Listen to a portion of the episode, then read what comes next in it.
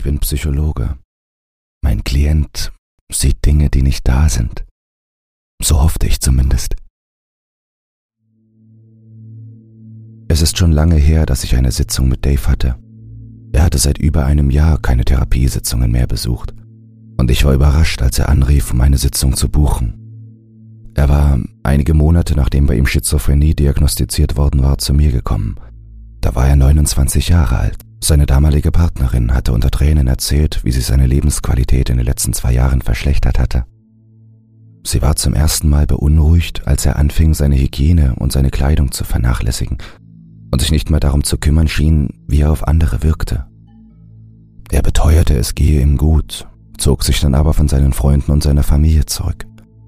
Er sprach nur noch mit ihr, und schließlich begann er auch sie zu ignorieren und zu vernachlässigen. Er verlor seinen Job und brachte die meisten Tage in seinem Zimmer, wo er vor sich hin murmelte oder laut mit niemandem sprach. Er wollte ihr nicht sagen, mit wem er sprach. Er weigerte sich Hilfe zu suchen, obwohl sie ihn verzweifelt darum bat. Erst nach einem Vorfall, bei dem er von der Polizei verhaftet wurde, ließ er sich schließlich behandeln. Er war in ein fremdes Haus eingedrungen und wäre beinahe von den Eigentümern angegriffen worden als sie ihn in ihrem Wohnzimmer fanden, wo er in einem Kreis aus brennenden Kerzen saß und immer wieder unverständliche Sätze murmelte. Zu der Zeit, als wir zusammen Sitzungen abhielten, war er mit Medikamenten stabilisiert worden. Aber die Stimme, die er hörte, blieb bestehen. Sie war nicht Teil seiner Halluzinationen, betonte er. Sie sei real, so real wie Sie und ich und jeder andere, sagte er. Ich hatte versucht, ihm von seiner Krankheit zu erzählen und ihm zu erklären, dass die Stimme ihm zwar real vorkam, aber nicht wirklich da war, außerhalb seines Geistes. Ich versuchte mit ihm zu besprechen, wie Schizophrenie diese wirklich lebhaften Halluzinationen verursacht, aber nichts konnte ihn davon überzeugen, dass die Stimme nur ein Symptom war. In den ersten zwei Monaten nach Beginn seiner Therapiesitzungen verließ ihn seine Partnerin. Sie konnte mit seiner Verschlechterung nicht umgehen und befürchtete, dass er gewalttätig werden könnte. Das war ein unangebrachtes Stigma, zu dem die Menschen bei schizophrenen Patienten neigten. In Wirklichkeit waren sie eher Opfer von Gewalt als Angreifer. Ich behandelte Dave noch etwa sechs Monate lang, aber eines Tages hörte er einfach auf, zur Therapie zu gehen. Er habe einen anderen Therapeuten gefunden, sagte er. Es machte mir nicht wirklich etwas aus. Schließlich passen nicht alle Therapeuten gut zu ihren Klienten, und ich war froh, dass er jemanden gefunden hatte, der zu ihm passte und der ihm helfen konnte. Jetzt, anderthalb Jahre später, rief er aus heiterem Himmel an und bat um eine weitere Sitzung. Am Telefon hatte er sich kryptisch ausgedrückt und nicht gesagt, warum er jetzt eine Sitzung brauchte. Als er den Raum betrat, war ich erstaunt über die Veränderung in seinem Verhalten, in seinem ganzen Auftreten. Er sah gesund, gepflegt und herausgeputzt aus. Er hatte einen Strahlen im Gesicht, ein Leuchten in den Augen, das ich vorher nicht gesehen hatte. Du siehst toll aus. Ich konnte mir den Ausruf nicht verkneifen. Hi, Doc, sagte er fröhlich und ließ sich neben mir auf den Sitz plumpsen. Hi, Dave, Du siehst wirklich großartig aus. Ich nehme an, dass es gut gelaufen ist. Ja, ich habe das mit meinen Therapeuten geklärt. Sie hatten recht. Ich sollte mich nicht dagegen wehren. Ich sollte mit dir arbeiten. Mit ihr? Der Behandlung. Mit den Vorschlägen, die von meinem Therapeuten gegeben wurden. Er lächelte und lehnte sich leicht vor. Sie hatten wirklich recht. Ich hatte so viele Probleme.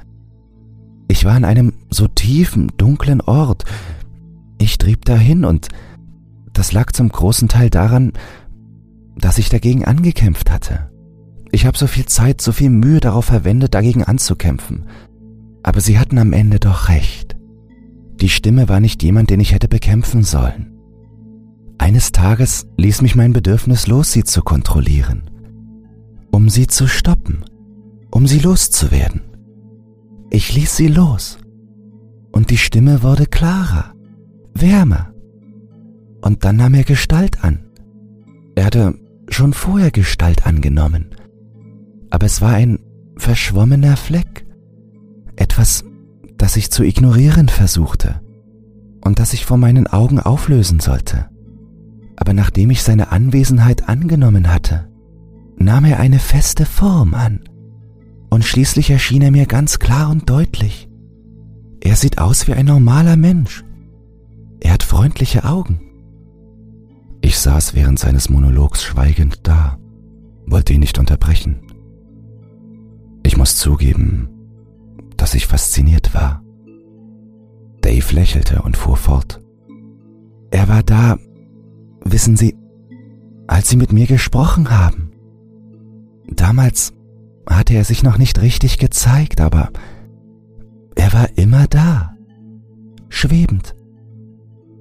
Er hat viel von dem aufgenommen, was Sie gesagt haben, was ich erzählt habe. Und es stellte sich heraus, dass er ein wirklich kluger Kerl ist. Er lernte sehr schnell. Ich glaube, er hat auch seine eigenen Nachforschungen angestellt. Denn er fing an, seine Sitzungen mit mir zu haben. Und er war anfangs genau wie Sie, wie er mich durch meine Gefühle, meine Gedanken geführt hat. Der Therapeut, den er gefunden hatte, war seine Halluzination gewesen. Das gab es noch nie, zumindest nicht in meiner langjährigen Erfahrung, dass ein Klient einen Therapeuten halluziniert, der ihn dann tatsächlich zu einer besseren psychischen Gesundheit führt. Es war unglaublich. Ich bemühte mich, meine Mimik unter Kontrolle zu halten. Es hat funktioniert. Mehr oder weniger. In dem Jahr, dass ich bei ihm in Therapie war, konnte ich so viele Dinge in Ordnung bringen. Und er hat die Therapie kostenlos angeboten. Nichts für ungut. Er hat sich auch weiterentwickelt.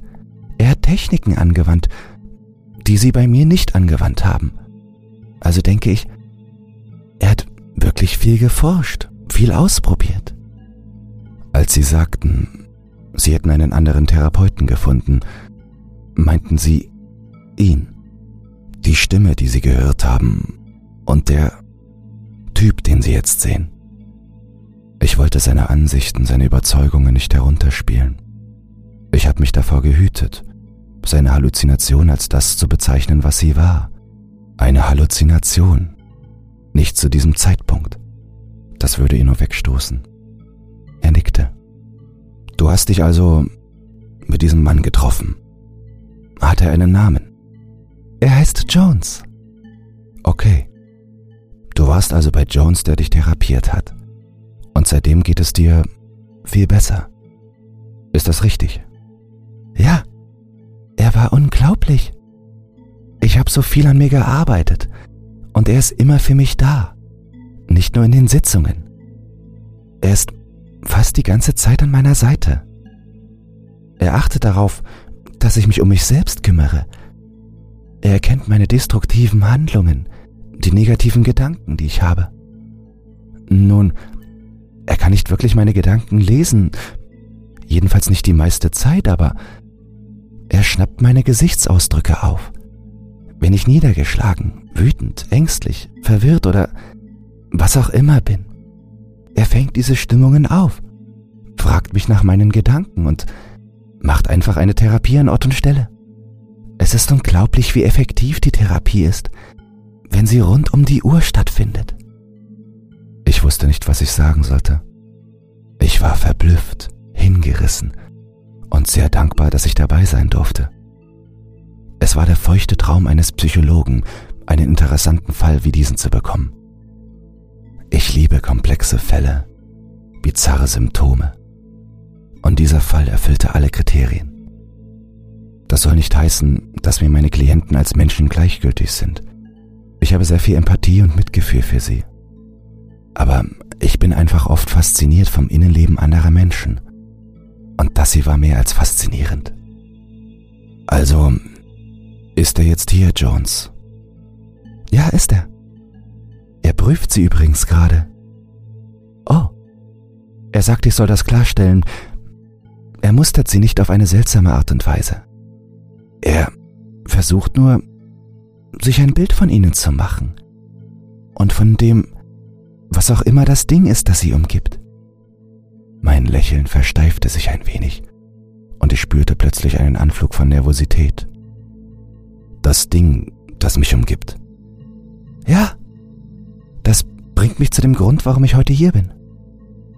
Jones mag ihre Arbeit, was sie mit ihren Kunden machen. Ich glaube, er treibt sich manchmal in ihrer Nähe herum und sieht sich ihre Sitzungen mit anderen Klienten an. Er lernt von ihnen. Das ist Teil seiner Forschung und Entwicklung, nehme ich an. Ich unterdrückte das leichte Unbehagen, das ich breit gemacht hatte. Er wollte, dass ich heute hierher komme, um ihnen von einem Typen, einem Ding zu erzählen, das er gesehen hat und das an ihnen hängt. Er hat versucht, mit ihnen zu reden, aber sie hören und sehen ihn nicht. Ich wusste nicht, was ich sagen sollte, also habe ich seine Worte einfach umschrieben. Jones war in meiner Nähe und hat jemanden gesehen, der sich in meiner Nähe aufhält. Ist das richtig? Ja. Er hat mir erzählt, dass er bei ein paar Besuchen eine Gestalt in ihrer Nähe gesehen hat. Er ist besorgt. Ich wusste, dass Dave sich das alles nur einbildete, aber ich konnte mich des Gefühls nicht erwehren, dass es mir eiskalt den Rücken runterlief. Ich erschauderte unwillkürlich und versuchte es zu verbergen, indem ich schnell weitersprach. Er hat jemanden gesehen, hier bei mir, als er hier gewesen ist. Und er ist besorgt. Ja, warten Sie. Ich soll Ihnen sagen, dass... Okay. Anscheinend kann er Ihre Auren spüren. Von denen, die wie er sind. Er sagt, dass die Gestalt neben Ihnen etwas Unheimliches ausstrahlt. Sie fühlt sich dunkel an. Irgendwas stimmt nicht mit ihr. Ich konnte die Empfindungen, die sich in diesem Moment anbahnten, nicht unterdrücken. Ich spürte, wie mir das Blut aus den Wangen wich. Meine Handflächen begannen zu schwitzen. Ein eisiges Gefühl legte sich um meinen Hals und machte mir das Atmen schwer. Ich versuchte, so ruhig zu sprechen, wie ich konnte. Das macht mir Angst, Dave. Ich habe dich seit anderthalb Jahren nicht mehr gesehen und du bist heute gekommen, um mir von deinem Freund zu erzählen, deinem Therapeuten, Jones, den nur du sehen und hören kannst. Du bist auch gekommen, um mir von einer Gestalt zu erzählen, einem bösen Wesen, das in meiner Nähe lauert. Jones sagt, er habe es gesehen. Es tut mir so leid, das muss sehr beunruhigend für Sie sein, wirklich beängstigend. Ich weiß, wie sich das anhört. Aber Jones mag sie.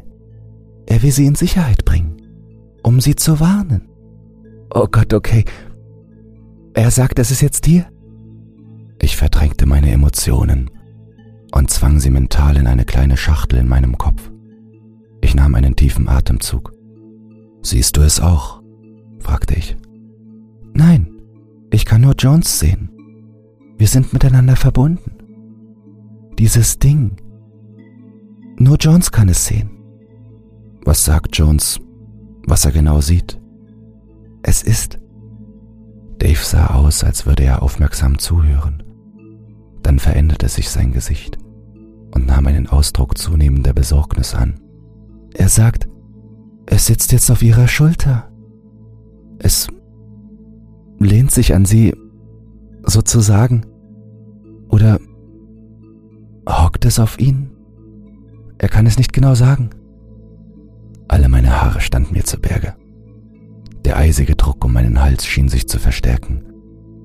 Ich verspürte einen plötzlichen, fast unwiderstehlichen Drang zu rennen, mich vom Sitz zu reißen und so schnell wie möglich aus dem Zimmer zu rennen. Ich zwang mich, mich zu beruhigen. Dave, du machst mir Angst. Jones, er, ist für dich real, aber für mich ist er nicht real. Und was du mir da sagst, obwohl ich weiß, dass du es gut meinst, ist mir wirklich unangenehm. Ja, das war's. Es war alles seine Halluzination, ich wusste es, die Forschung wusste es, die Wissenschaft war auf meiner Seite. Dave hatte eine unglaublich komplexe Halluzination, eine Wahnvorstellung. Und so kompliziert die Geschichte auch sein mochte, das war alles, was sie war. Eine Geschichte. Etwas, das er sich in seinem Kopf ausgedacht hatte. Seinem erstaunlichen, komplizierten Verstand. Und doch war es nichts weiter als seine Einbildung. Ich klammerte mich an diesen Gedankengang wie an einen Schutzschild und fühlte mich einigermaßen beruhigt. Die Gewissheit der Wissenschaft gab mir wieder ein Gefühl der Sicherheit. Ein Hauch von Traurigkeit mischte sich in die Besorgnis, die auf Daves Gesicht gemalt war. Dann schien er zuzuhören und schaute irgendwo nach rechts. Jones sagt, dass Sie letzten Freitag einen blauen Pullover getragen haben.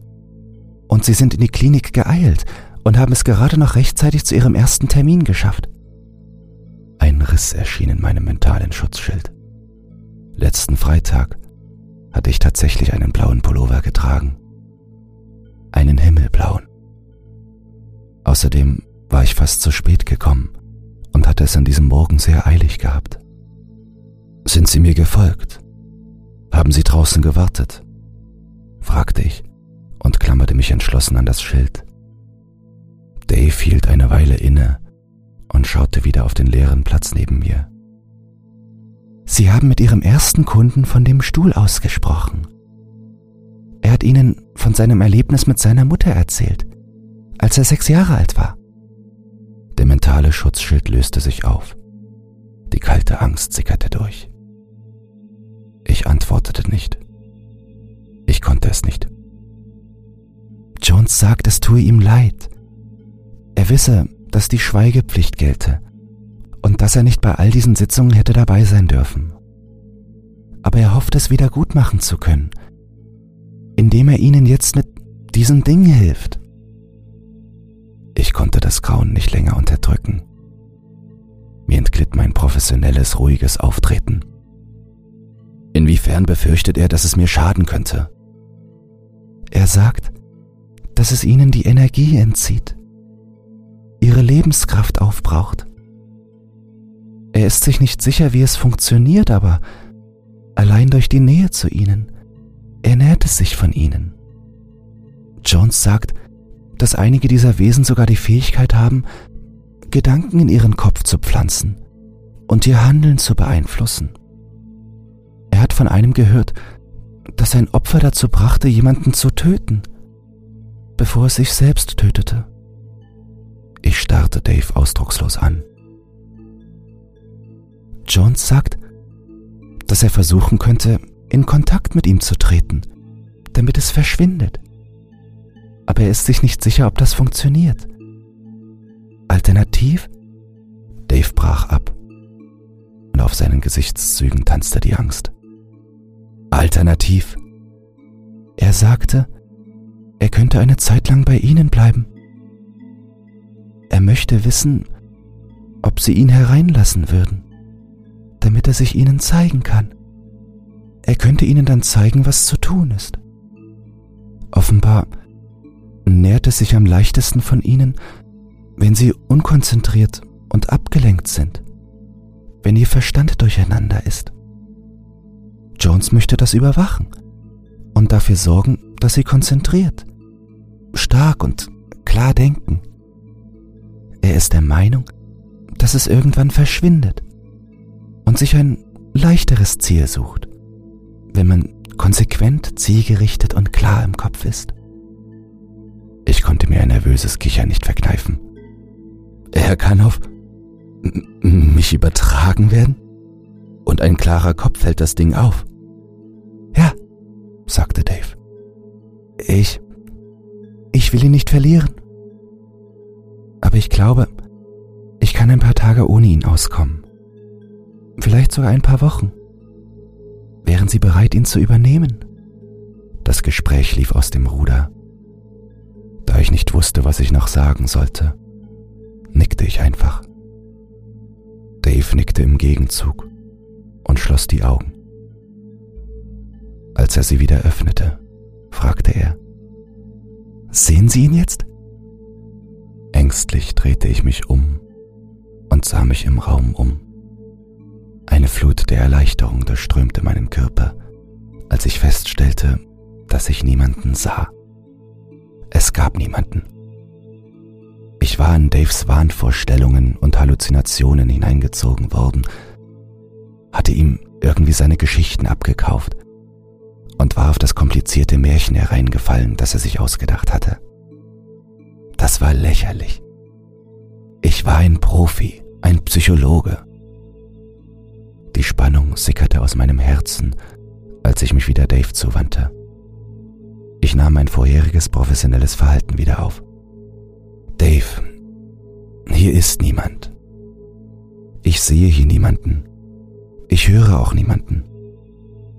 Daves Gesicht verzog sich. Sie können ihn nicht spüren. Er ist genau hier. Er sieht Sie an. Kann ich nicht, Dave.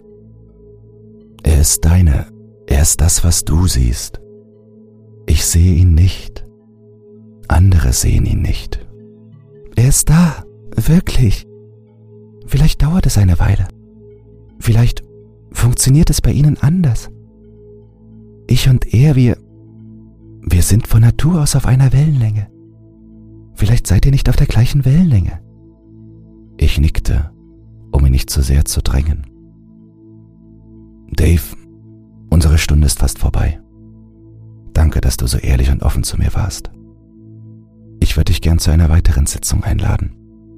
Wäre das für dich in Ordnung? Dave wirkte resigniert, aber er willigte eifrig ein, einen weiteren Termin in ein paar Tagen zu vereinbaren. Er schien sicher zu sein, dass ich bald seine Wahrheit sehen würde. Mit meiner Erleichterung mischte sich auch eine tiefe Traurigkeit, als ich mich von ihm verabschiedete. Er war schwer krank.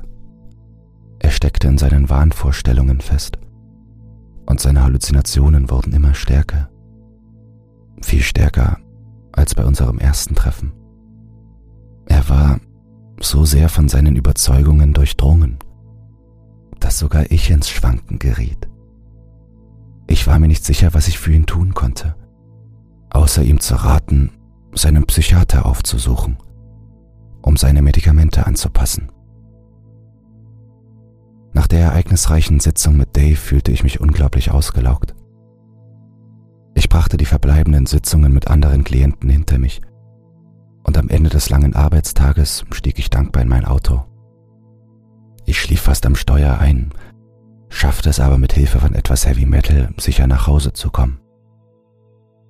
Endlich konnte ich mich entspannen und mein Abendessen vor dem Fernseher genießen. Nur noch ein bisschen hirnloses Serien gucken. Ich war dabei, mein gefrorenes Abendessen in der Mikrowelle zuzubereiten und zählte hungrig die Sekunden auf meinem Display, als ich eine Bewegung zu meiner Rechten wahrnahm. Ich drehte mich um und stieß einen Schrei aus. Mein Herz schlug bis zum Hals. Dort stand ein Mann, der einen senffarbenen Blazer, ein graues T-Shirt und eine Jeans trug. Er hatte zerzaustes Haar, braune Augen und einen wettergegerbten Ton. Er starrte mich besorgt an. Es tut mir wirklich leid, dass ich Sie erschreckt habe. Ich war mir nicht sicher, wie ich Sie sonst hätte ansprechen sollen. Wer sind Sie? Verschwinden Sie aus meinem Haus! schrie ich und griff nach meinem Mobiltelefon. Ich bin Jones, sagte er mit einer Stimme, die so klar war wie die Falten auf seiner Stirn. Ich stotterte. Ich weiß nicht, was für einen kranken Scherz Sie sich da ausgedacht haben, aber ich hörte etwas an meiner Haustür, bevor sie aufsprang. Meine Nachbarin und enge Freundin stolperte herein. Wir hatten schon früher die Schlüssel zu unseren Häusern ausgetauscht, nur für Notfälle. Geht es dir gut? Ihr Gesicht war von Sorge gezeichnet. Dieser Mann! Ich deutete auf Jones. Er ist in mein Haus eingedrungen. Dieser Mann? Sie starrte mich an, ohne zu verstehen. Welcher Mann? Ich starrte sie und Jones an. Sie folgte meinem Blick. Dann sah sie sich um. Geht es dir gut? Hey, hey, es ist niemand hier. Es sind nur wir. Mit einem dumpfen Aufprall setzte ich mich auf den Boden. Sie kam auf mich zu und umarmte mich. Geht es dir gut? Hey, lass mich jemanden anrufen. Es wird alles wieder gut. Jones stand einfach nur still da. Ich hielt sie davon ab, den Anruf zu tätigen. Ich erfand eine Ausrede, dass ich erschöpft und müde war und Medikamente nahm und dass ich deshalb wohl Dinge sah. Ich müsse einfach nur schlafen, sagte ich ihr und schickte sie aus dem Haus. Ich konnte es mir nicht leisten, von anderen als verrückt angesehen zu werden. Meine Karriere stand auf dem Spiel. Sie war verwirrt und besorgt, drängte mich aber nicht.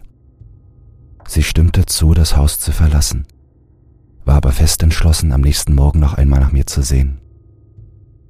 In dem Moment, als sich die Tür hinter ihr schloss, sprach er. Es ist immer noch hier bei dir. Es klammert sich an deinen Rücken. Ich glaube, wir müssen anfangen, es loszuwerden.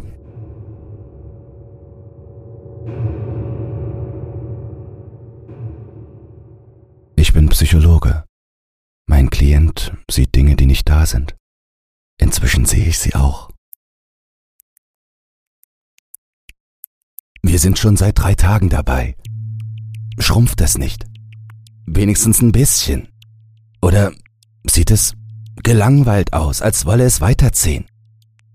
Ich zerzauste mir frustriert die Haare. Jones antwortete geduldig, wie immer. Nun, es braucht Zeit. Es gibt nicht so schnell auf. Ich seufzte. Jones ließ sich gegenüber von mir auf die Ottomane sinken. Ich weiß, es ist hart. Du hast in letzter Zeit viel getan. Irritiert runzelte ich die Stirn.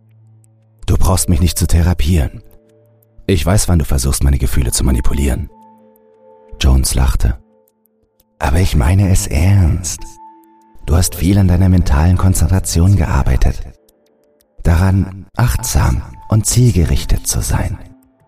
Das war eine Menge harte Arbeit. Unwillkürlich spürte ich ein Kribbeln der Erleichterung, aber ich starrte ihn weiterhin schmollend an. Ich weiß, was du tust. Du hebst meine Bemühungen hervor, lobst mich, um mich zu motivieren, damit ich mich stark und kontrolliert fühle. Du solltest wirklich nicht versuchen, mich zu psychologisieren, weißt du? Aber genau dafür bin ich doch da. Nicht um zu psychologisieren, sondern um dir bei deiner mentalen Verfassung und deiner Konzentration zu helfen. Ich nickte, widerwillig. Mein eigener persönlicher Psychologe. Einer, der für mich da war, rund um die Uhr. Ehrlich gesagt konnte ich verstehen, warum Dave unter Jones Betreuung so große Fortschritte gemacht hatte. Jones, der Daves Halluzination war. Zumindest hatte ich das gedacht. Als Dave, ein ehemaliger Klient, zurückkam und um Sitzungen bei mir bat, hatte ich befürchtet, dass der Therapeut, zu dem er gegangen war, vielleicht doch nicht so gut zu ihm passte. Aber wie sich herausstellte, war der Therapeut, den er seit der Beendigung der Sitzung mit mir vor mehr als einem Jahr aufgesucht hatte, jemand, den nur er sehen konnte. Er, er hatte sich einen Therapeuten eingebildet, der ihm rund um die Uhr therapeutische Dienste anbot. Und es funktionierte irgendwie für ihn. Es ging ihm gut. Und er hatte mich offenbar nur wieder aufgesucht, weil irgendetwas um mich herum schwirrte. Etwas, das unheimliche Schwingungen ausstrahlte. Etwas, das mir schaden wollte. Ich war natürlich nicht davon überzeugt. Es war eine völlig unglaubwürdige Geschichte. Aber dann tauchte Jones vor mir auf. Jones und ich hatten daran gearbeitet, mich von dem Wesen zu befreien, das mich plagte. Offenbar ernährte es sich von mir und zog mir meine Lebenskraft, meine Energie ab. Laut Jones neigen diese Wesen auch dazu, ihren Opfern schreckliche Gedanken einzupflanzen, die sie dazu bringen können, schreckliche Dinge zu tun. Jones hatte versucht, das Wesen zu verscheuchen, was auch immer das bedeuten mochte, aber es war ihm offenbar nicht gelungen. Als nächstes sollte ich daran arbeiten, meinen Verstand zu stärken. Laut Jones kann dieses Ding am leichtesten von meiner Lebenskraft zehren, wenn ich unkonzentriert und unmotiviert bin und wenn meine Gedanken zerstreut sind. Leider war das bei mir die meiste Zeit der Fall. Außerhalb der Therapiesitzungen nach Feierabend verfiel mein Gehirn gewöhnlich in einen trägen vegetativen Zustand. Alles, was ich tun konnte, war, passiv Fernsehsendungen und Podcasts zu konsumieren. In den letzten Monaten war ich nicht einmal mehr in der Lage, Videospiele zu spielen. Eine Aktivität, die ich einst liebte. Psychologe zu sein, kann sehr intensiv und zermürbend sein. Ich stand wieder auf und schritt umher. Es ist wirklich hier dieses Ding. Jetzt war es an Jones, die Stirn zu runzeln. Du glaubst mir nicht. Ich zuckte unverbindlich mit den Schultern. Nun, du bist der Einzige, der es sehen kann. Du behauptest, dass es da ist und springst von Dave zu meinem Bewusstsein hinüber, um mir zu helfen. Und wir arbeiten jeden Tag stundenlang an meinen Gedanken, an meinen Verhaltensweisen. Und das alles nur auf dein Wort hin. Er sah mich ernst an. Ich fühlte ein Gefühl der Schuld, aber ich musste meine Zweifel äußern. Meine sehr berechtigten Zweifel, erinnerte ich mich. Nach allem, was ich wusste, konnte er eine Ausgeburt der Hölle sein. Er antwortete nicht. In der peinlichen Stille brachte ich weitere Zweifel an. Du hast Dave wirklich geholfen, einen besseren Kopf zu bekommen. Du hast erstaunliche Arbeit mit ihm geleistet. Aber nun, bevor du ihm erschienen bist, hatte er da irgendwelche Probleme? War er bereits in einem schlechten Zustand? Traurigkeit zerrte an seinen Lippenwinkeln. Er holte tief Luft, als ob er sich beruhigen wollte, um etwas Schwieriges mitzuteilen. Ich bin aus einem bestimmten Grund erschienen. Ich sah ihn aufmerksam an und schwieg. Manche Menschen in eurer Welt sind sensibler. Sie sind mehr im Einklang mit anderen Wesen, aus anderen Welten. Dave, er, ist wirklich sensibel. Und sein Geist hat sich zufällig auf meine Welt eingestellt. Nun, es gibt Dinge in meiner Welt, die denen in deiner Welt schaden wollen. Menschen auf eurer Seite, die sensibler sind, die mehr im Einklang sind, können von diesen Dingen betroffen sein. Sie mögen für diese Menschen nicht sichtbar sein, aber sie können sie definitiv beeinflussen. Und wenn es den Menschen schlecht geht, wenn ihr Leben chaotisch ist, sind sie anfälliger für diese Einflüsse. Er muss meine hochgezogenen Augenbrauen bemerkt haben. Ich weiß, es ist schwer zu akzeptieren. Aber ehrlich gesagt, hast du noch nie über die Existenz anderer Welten nachgedacht? Andere Wesen, von denen deine Welt nichts weiß. Wenn deine Klienten dir zum Beispiel von Dingen erzählen, die sie sahen, von Stimmen, die sie hörten, Hast du dich dann nie gefragt, ob das wirklich sein könnte? Könnte es sein, dass sie mit Dingen, Wesen kommunizieren, von denen du nichts wusstest? Daran habe ich gedacht, gab ich zu. Aber dafür gibt es keine wissenschaftliche Grundlage. Zumindest noch nicht. Und ich arbeite auf der Grundlage der Wissenschaft. Ich denke, ich musste es einfach selbst sehen. Ich gestikulierte vage in Richtung Jones. Jones lächelte. Ja, du hast meine Erscheinung besser gemeistert, als ich erwartet hatte. Ich lächelte schief. Wie auch immer, wie bist du in Daves Leben aufgetaucht? Er räusperte sich. Nun, damals hatte ich Dave gesehen ich konnte erkennen, dass er empfänglich für unsere Welt war. Und er war an einem dunklen Ort. Es gab Wesen in unserer Welt, die nicht gerade hilfreich waren. Sie ernährten sich von ihm. Er hatte Glück, denn es waren einfache, leicht zu handhabende Wesen. Ich wehrte sie ab, so gut ich konnte, aber er hielt sich offen für weitere, die auftauchten. Also habe ich... Er hielt inne und sah ein wenig ängstlich aus. Also hast du... Ich habe mich für ihn sichtbar gemacht. Ich konnte die gemischten Gefühle in seinen Augen sehen, die leichte Furche in seinen Brauen. Ich wartete leise darauf, dass er fortfuhr. Er ist ausgeflippt. Ich konnte ihm ansehen, dass er dachte, er sei endlich gebrochen. Ich fühle mich wirklich schlecht wegen seines anfänglichen mentalen Zusammenbruchs. Ich meine, ich habe versucht, so taktvoll wie möglich auf ihn zuzugehen. Aber ich schätze, dass Leute von deiner Seite nicht wirklich gut damit klarkommen, uns zu sehen. Nun, er hat wegen mir eine Menge Ärger bekommen und schließlich wurde er zur Therapie zu Ihnen geschickt. Ich habe immer wieder versucht, ihn zu erreichen und ihm zu sagen, dass ich nur da bin, um zu helfen. Ich wollte ihm aus seinem dunklen Loch heraushelfen. Ich wollte seinen geistigen Zusammenbruch wieder gut machen. Und der Rest, naja, du weißt schon. Ich lehnte mich in meinem Sitz zurück, schloss die Augen und versuchte die verblüffenden Informationen zu verdauen, die er mir gerade mitgeteilt hatte. Es dauerte eine gute Minute, bis ich meine Gedanken ordnen konnte. Willst du damit sagen, dass alle Geisteskrankheiten von Kreaturen aus anderen Welten verursacht werden? Jones zuckte bei dem Wort Kreaturen zusammen. Wir sind nicht alle Kreaturen. Und nein, Geisteskrankheiten sind Geisteskrankheiten. Die meisten ihrer Klienten haben genau das, eine psychische Störung. Es ist nicht so häufig, dass man für andere Welten empfänglich ist. Es ist nicht üblich, Probleme zu haben, wie Dave sie hatte, wie du sie hast.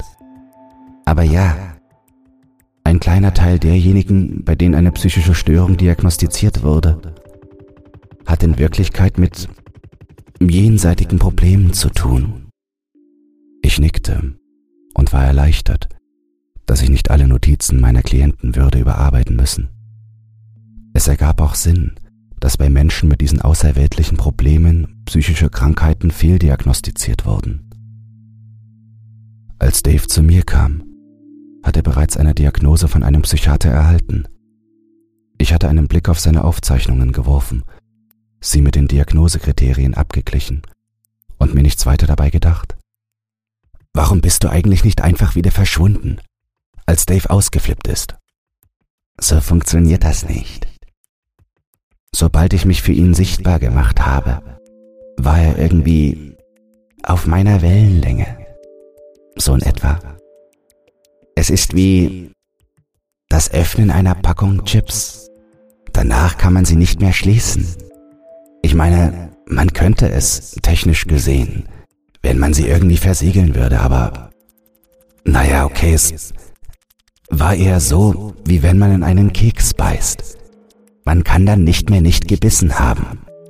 Ich meine, es sei denn, man hat nicht gekaut, dann könnte man technisch gesehen. Du meinst, wenn du es einmal gesehen hast, kannst du es nicht mehr rückgängig machen. So wie man, wenn man etwas weiß, es nicht mehr vergessen kann. Ah, ja, ja, das ist viel besser. Das ist es, was ich meine. Ich nickte nervös. Bin ich auch empfänglich? fragte ich. Naja, das Ding, das an dir hängt, das sollte dir schon etwas sagen. Ich rieb mir mit den Händen über das Gesicht. Werde ich dieses Ding sehen können?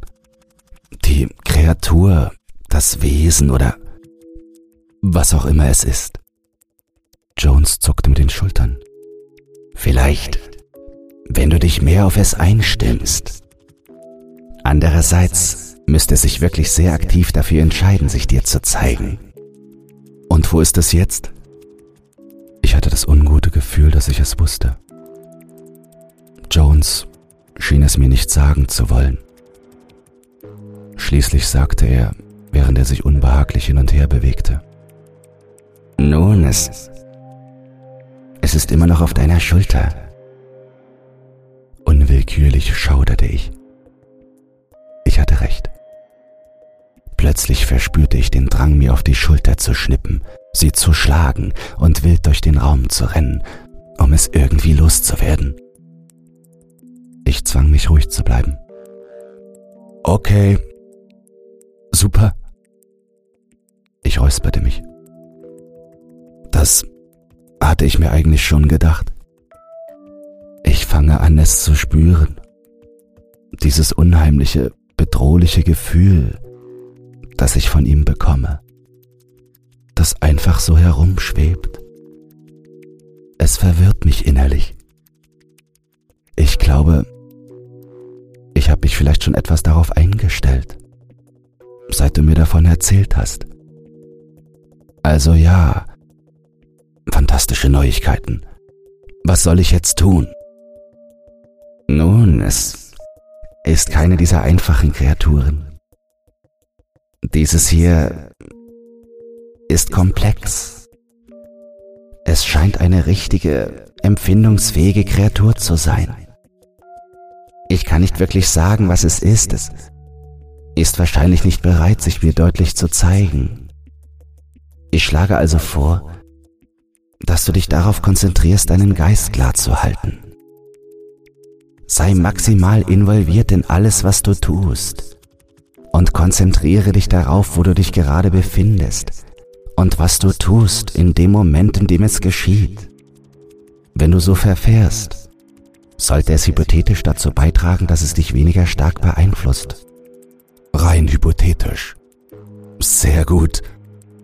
Okay, also. Über Achtsamkeit. Übe dich in Achtsamkeit, um ein außerweltliches Wesen loszuwerden, das sich an dich geklammert hat. Richtig. Ich weiß, das klingt seltsam.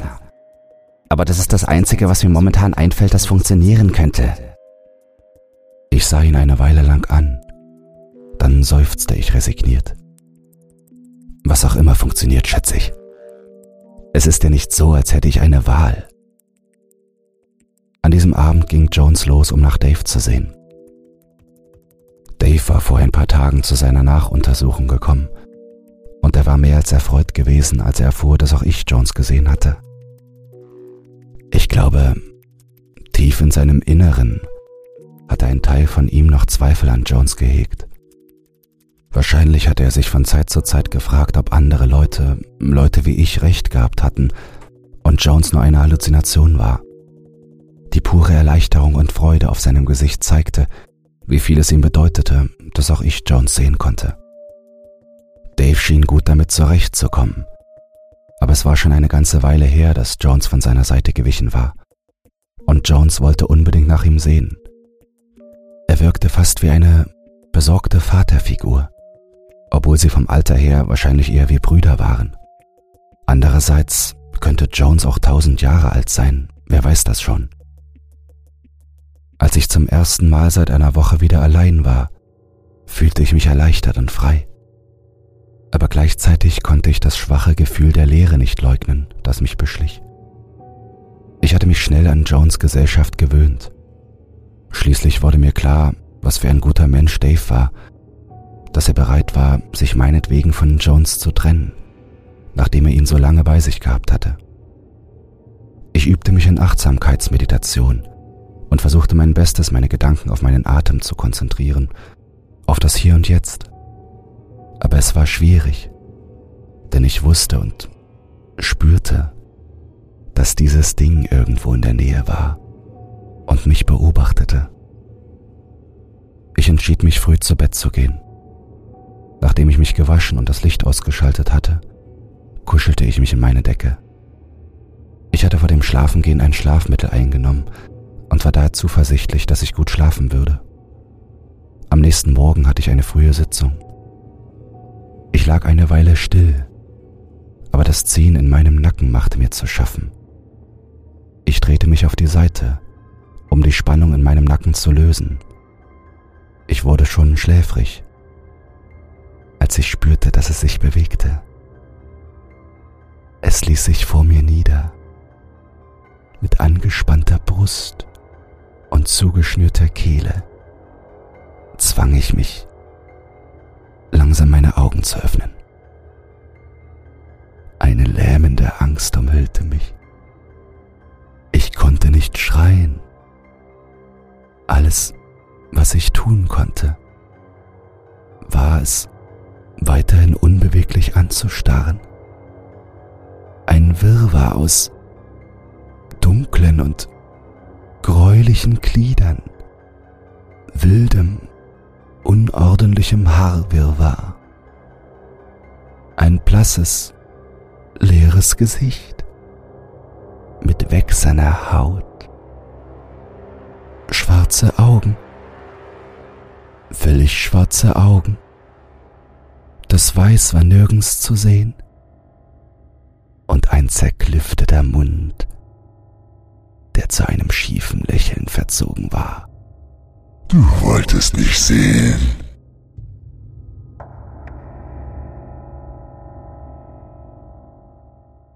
Ich bin Psychologe. Ich sehe Dinge, die andere nicht sehen. Das muss endlich aufhören.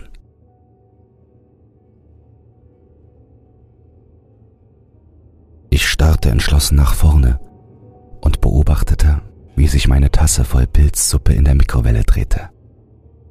In der Peripherie meines Blickfeldes konnte ich es noch sehen. Das Ding, das kopfüber von der Decke baumelte. Ich konnte das feuchte Rasseln aus seiner Kehle hören, den widerlich süßen Geruch riechen, den es verströmte. Mein Gesicht blieb zu einem grimmigen Ausdruck erstarrt, während ich seine Anwesenheit entschlossen ignorierte. Es senkte sein bleiches, wächsernes Gesicht zu mir herab und versperrte mir die Sicht auf die Mikrowelle. Es starrte mir direkt in die Augen und die hohle Leere seiner dunklen Augen, die nur eine Iris und kein Weiß hatten, jagte mir eiskalte Schauer über den Rücken. Dann streckte es eine seiner vielen Gliedmaßen aus und legte seine klamme, deformierte Hand auf meinen Hals. Die blanke Angst in meinem Bauch setzte sich immer tiefer fest. Doch ich zuckte nicht zurück. Ich wusste, dass ich es anerkennen seine Anwesenheit akzeptieren und um es herum arbeiten sollte. Ich wusste, dass das, was ich meinen Klienten beigebracht hatte, nämlich etwas zu vermeiden und zu verdrängen, unweigerlich zum gegenteiligen Effekt führt. Dein Geist würde sich nur noch mehr auf das fixieren, was du zu ignorieren versuchst was ihm Macht und einen stärkeren Einfluss auf dich verleiht. Aber ich war müde. Ich schaffte es nicht. Mein Geist war am Boden zerstört. Die letzten Wochen waren ein mühsamer und schmerzhafter Kampf des Willens gewesen.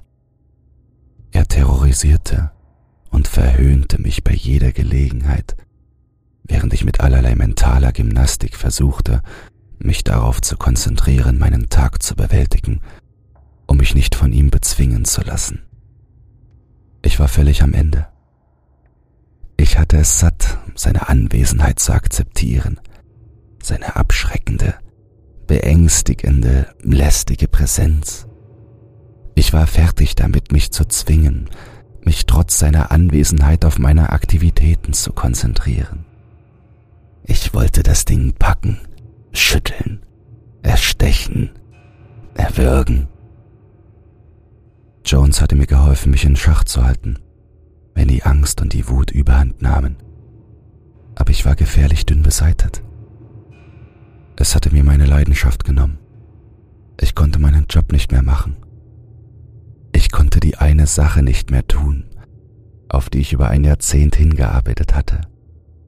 Die eine Sache, die mich in den letzten Jahren erfüllt hatte. Ich konnte kein Psychologe sein, wenn dieses Ding um mich herum war. Ich hatte es versucht. Ich war zu einer geplanten Sitzung gegangen, hatte mich hingesetzt und mir verschiedene Gesichtsausdrücke aufgesetzt. Ein besorgter Blick, ein verständnisvoller Blick, ein Lächeln hier, ein Nicken dort. Aber ich war nicht in der Lage gewesen, die Sitzung durchzustehen. Als meine Klientin mir gegenüber saß und mir ihr Herz ausschüttete, war es an einem seltsamen, krummen Gang hin und her gewandert und hatte mich mit einem spöttischen Blick angesehen. Wenigstens sprach es nicht mit mir. Seit dieser einen Äußerung hatte es ein unheimliches Schweigen bewahrt. Aber es brauchte nicht zu reden, um mich zu verwirren. Während dieser Sitzung hatte es sich manchmal auf das Gesicht meiner Klientin gesetzt.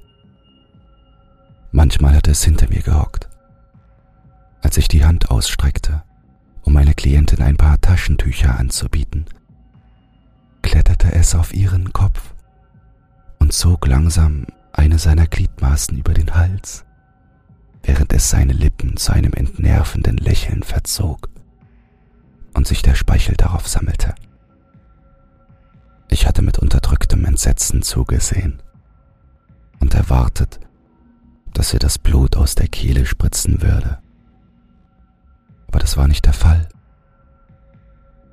An einem anderen Punkt hatte ich einen seltsamen Drang verspürt, einen durchdringenden Gedanken.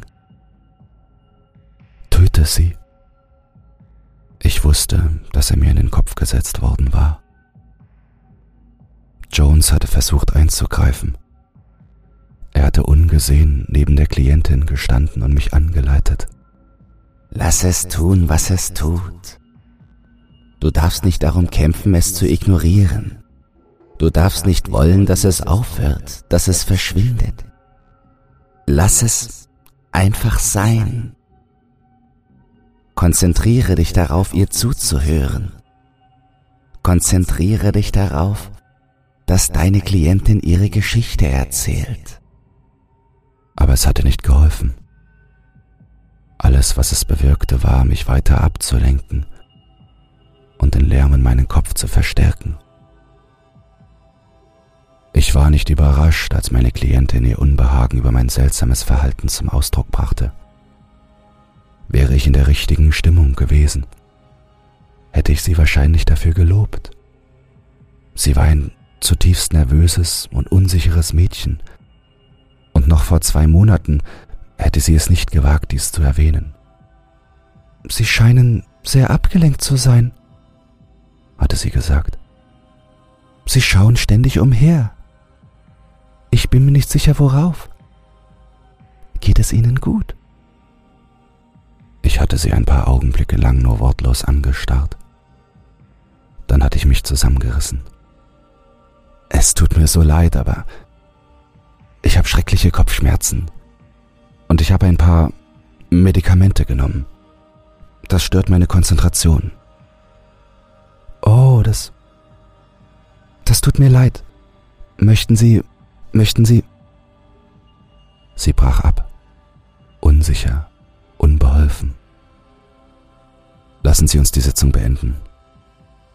Es tut mir leid, dass, dass ich Sie zu mir geholt habe. Ich hätte meine Grenzen kennen müssen. Hätte dir sagen müssen, dass ich dem nicht gewachsen bin. Ich werde dir den heutigen Tag nicht in Rechnung stellen. Es tut mir furchtbar leid. Meine Kundin war verständnisvoll und dafür war ich dankbar.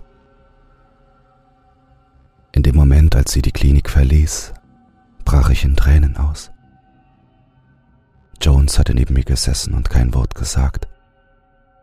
Auch dafür war ich dankbar. Vielleicht hatte ich den Verstand verloren. Vielleicht gab es dieses Ding gar nicht. Vielleicht brauchte ich ernsthafte psychologische Hilfe. Vielleicht war es nur eine Halluzination. Vielleicht war Jones wirklich nur eine Halluzination von Dave. Und ich hatte auch angefangen zu halluzinieren. Deshalb konnte ich Jones auch sehen. Oder vielleicht war Dave gar nicht wirklich da. Vielleicht war sogar Dave nur meine Halluzination gewesen.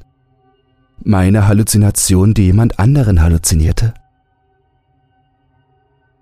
beruhigtes Glucksen entwich meinen Lippen. Ich war verrückt geworden. Das war ich wirklich.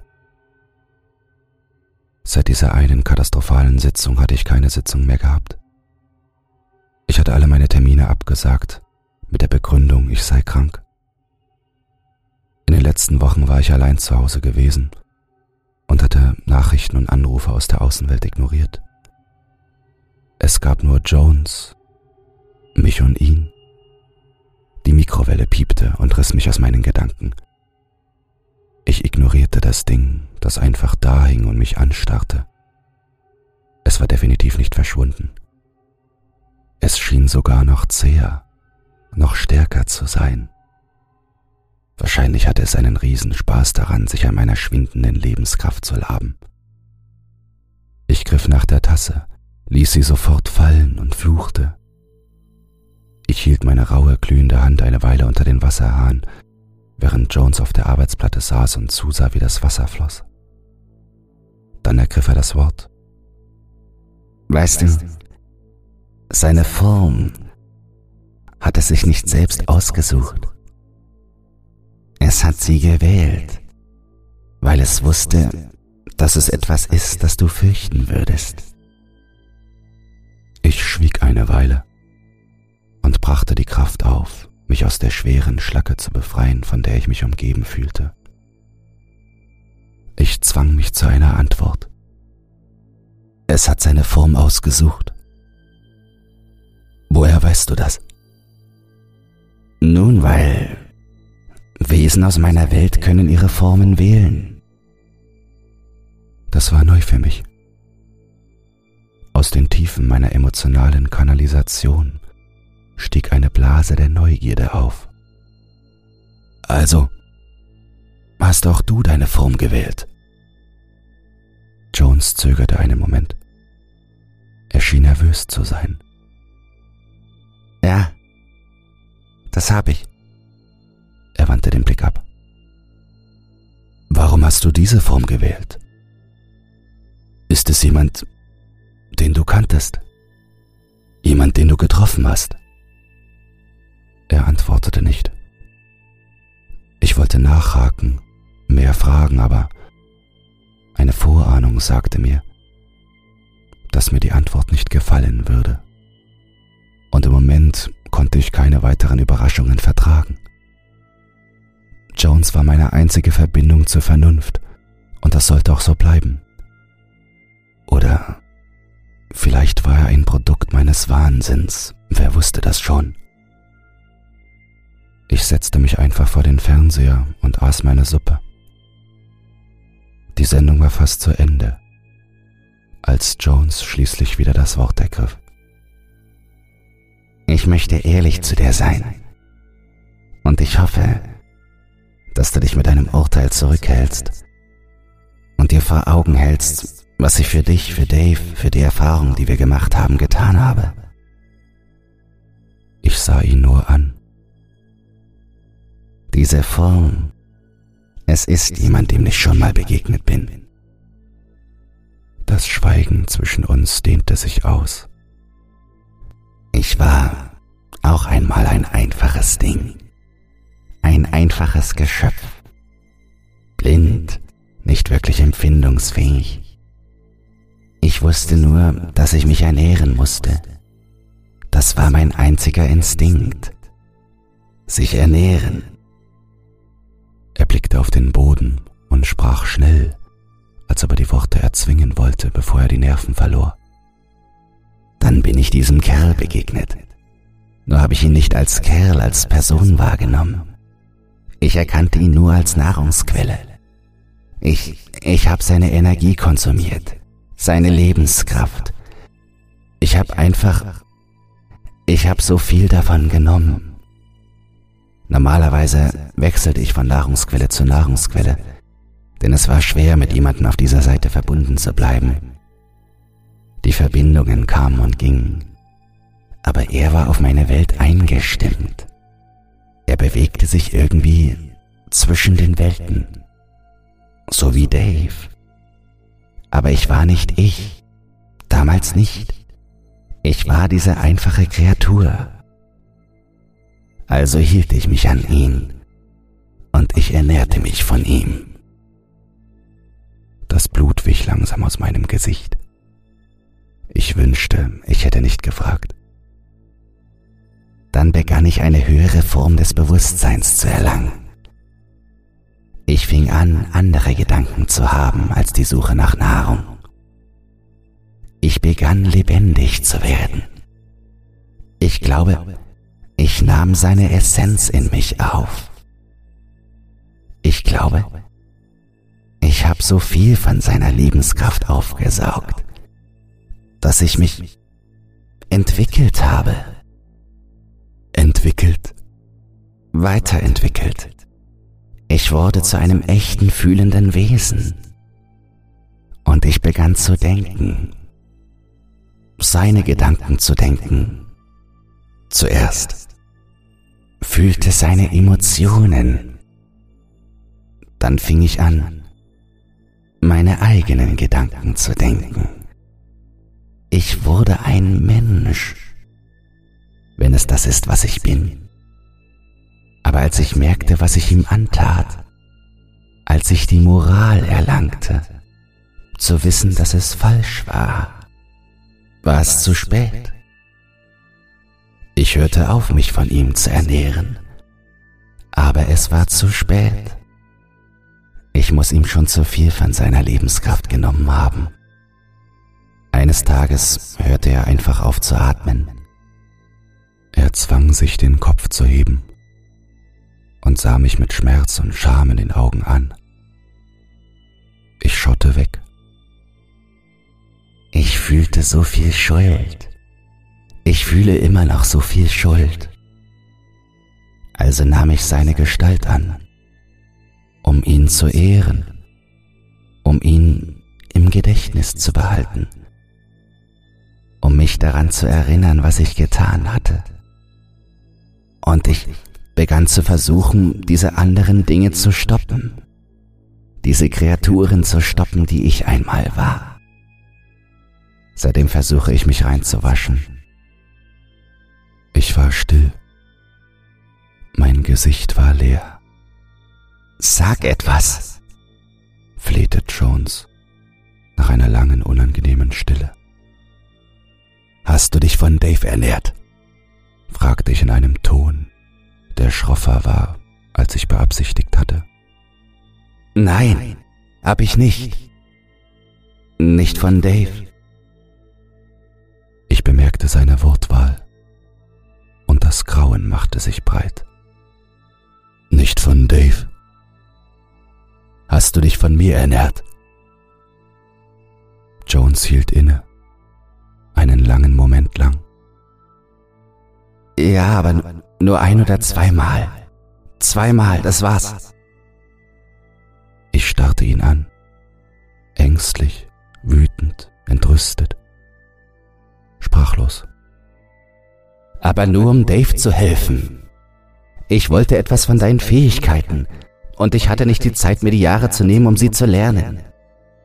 Ich brauchte nur ein kleines bisschen von dir, um Dave zu helfen. Aber ich hörte sofort auf, als ich genug hatte, um ihm zu helfen.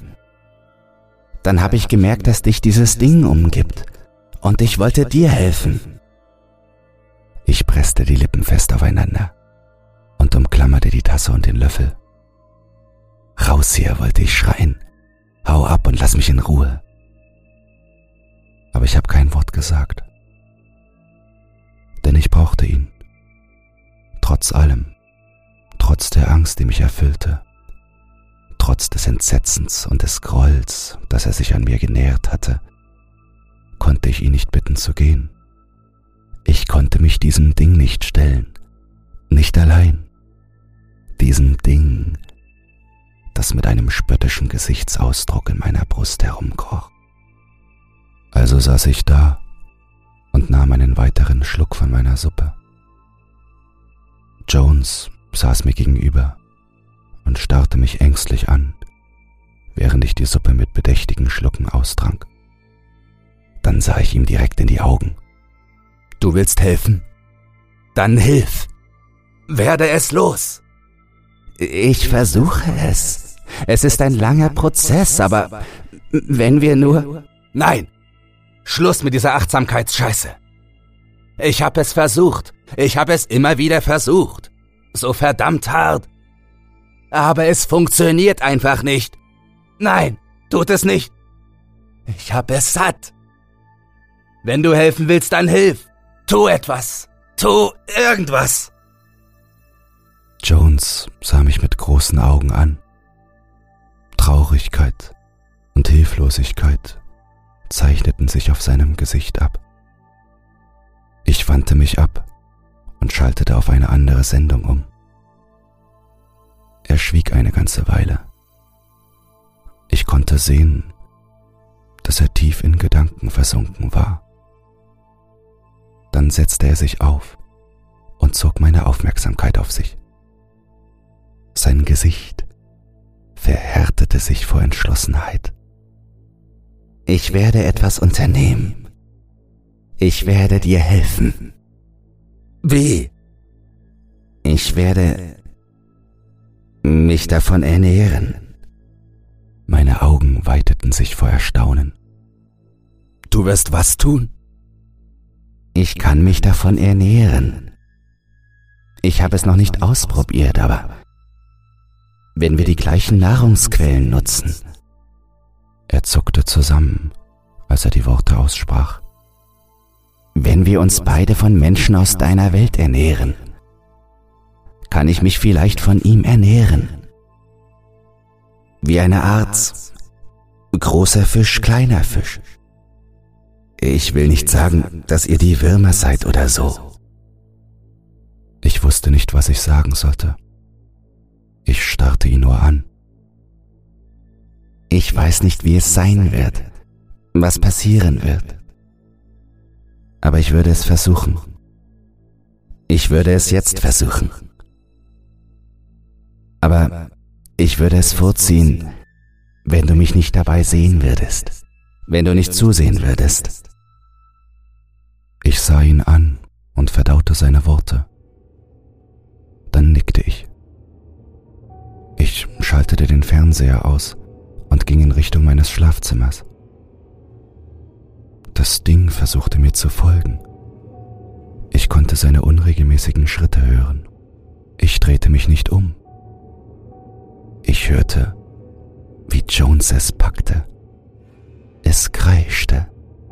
Ich drehte mich immer noch nicht um, ging einfach in mein Schlafzimmer und schloss die Tür. Ich machte mich so gut es ging zum Schlafen fertig und ignorierte die spukhaften Schreie und die schweren Schläge, die draußen zu hören waren.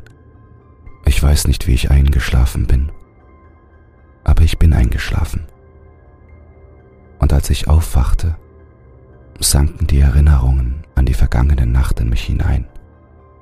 Ich lag einfach im Bett und starrte an die Decke. Ich wusste nicht, was ich tun sollte. Dann knarrte meine Tür auf. Zu meiner großen Erleichterung kam Jones herein. Und dahinter war nichts mehr zu sehen. Es ist weg, sagte er schlicht. Ein schwaches Gefühl der Erleichterung bahnte sich seinen Weg durch meine Zweifel. Ich rieb mir den Schlaf aus den Augen und schaute ihn genauer an.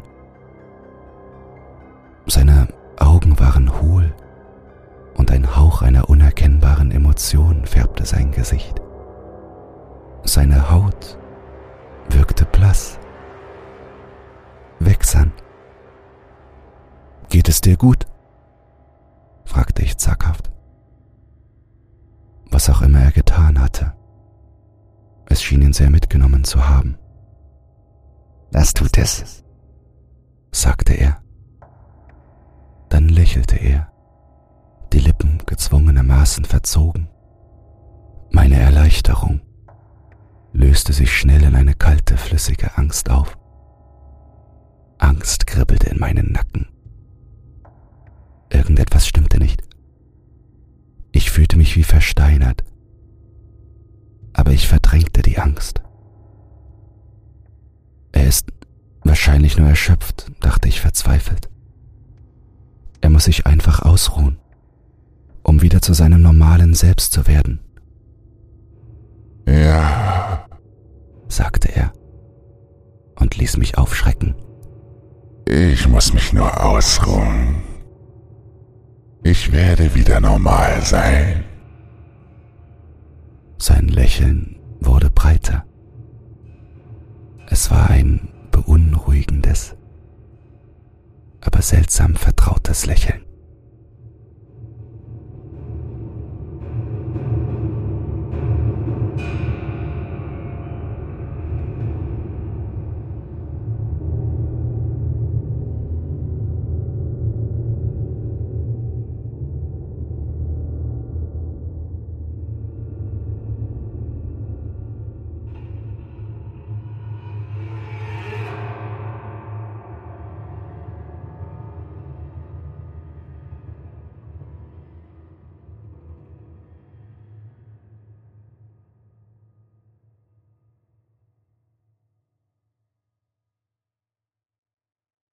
Gute Neuigkeiten. Creepypasta zum Einschlafen ist für den Publikumspreis beim Deutschen Podcastpreis nominiert. Wenn du meine Arbeit zu schätzen weißt und mit nur zwei Klicks an der positiven Entwicklung des Podcasts beteiligt sein willst, dann würde es mich sehr freuen, wenn du für mich abstimmen würdest. In den Show Notes findest du einen Link zur Abstimmung.